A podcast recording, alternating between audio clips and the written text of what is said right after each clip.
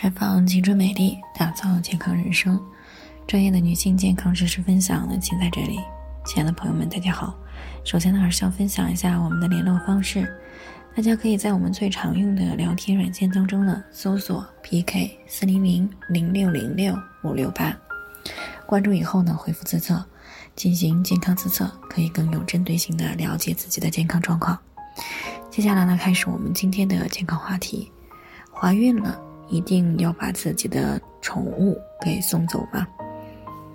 听众王女士呢，最近过来咨询，说自己结婚呢快一年了，那最近呢发现怀孕了。那么自从知道怀孕以后呢，家里的人呢都是想着法儿的劝她把自己养了几年的宠物狗呢给送走。可是呢，她觉得自己的狗狗呢每年都定期的打疫苗做体检，所以呢觉得应该不会有什么问题，就不太想把自己的狗狗呢给送走。但是呢又多少有些担心。所以呢，在听到我们节目的时候呢，就过来咨询，想知道怀孕以后真的就不能够再养宠物了吗？那临床当中呢，确实也有孕妇呢感染寄生虫的案例，那严重的呢，甚至造成了流产、早产、胎儿畸形、智力发育异常，甚至是死胎等这些后果。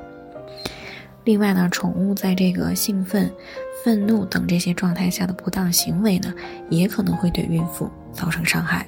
不过呢，这并不是说孕期养宠物就一定会发生这些问题。当然，前提是正确的饲养宠物。一般情况下呢，饲养宠物的时间越长，发生隐性感染的几率呢也就越大。那如果体内产生了相应的抗体，那对于再次感染呢，嗯，就有了一个免疫的作用。所以呢，建议在这个备孕期间呢，或者是怀孕期间，不要去饲养新的这个宠物。原因呢是在于。它可能会携带了病毒或者是寄生虫，而且呢，这个动物呢和主人又不太熟悉，行为呢就不容易被控制。那除此之外呢，我们还应该知道哪些宠物呢更容易携带传播病毒啊，以便呢更好的预防。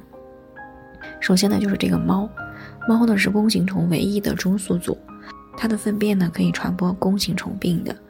那么通过接触猫的粪便。或者是吸入了包含有弓形虫卵的空气微粒，那么这些呢都可能会造成感染。那么狗类呢可能携带狂犬病病毒以以及寄生虫。那么定期的接种这个狂犬病疫苗和这个驱虫治疗呢是预防感染的有效方法。不过呢，虽然这个狗呢是弓形虫的中间宿主，但是呢它的粪便和排泄物呢是没有传染性的，所以呢单纯的和狗接触是不会感染弓形虫病的。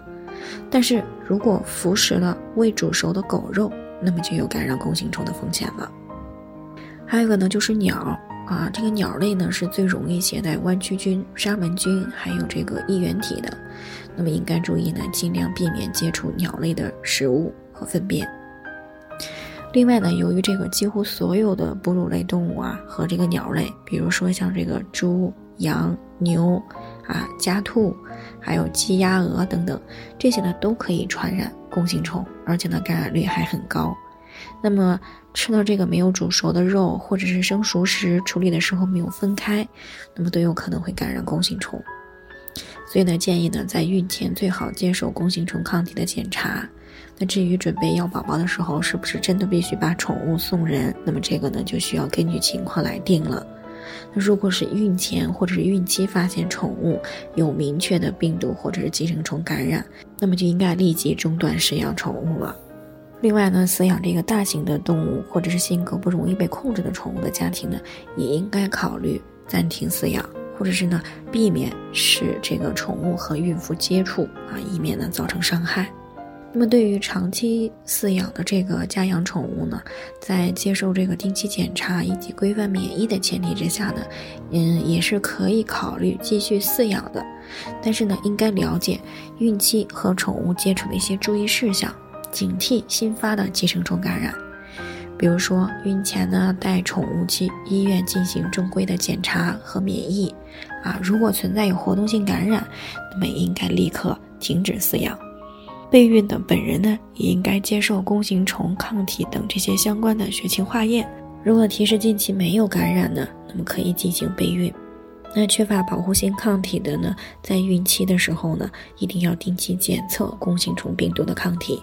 当然，如果是对宠物没有情感上的依赖的话呢，那么最好是暂时先让亲朋好友帮忙照顾，是比较妥当的。好了，以上就是我们今天的健康分享。那鉴于每个人的体质呢有所不同，朋友们有任何疑惑，都可以联系我们，我们会对您的情况呢做出专业的评估，并且呢给出个性化的指导意见。最后，还是希望大家都能够健康美丽常相伴。我们明天再见。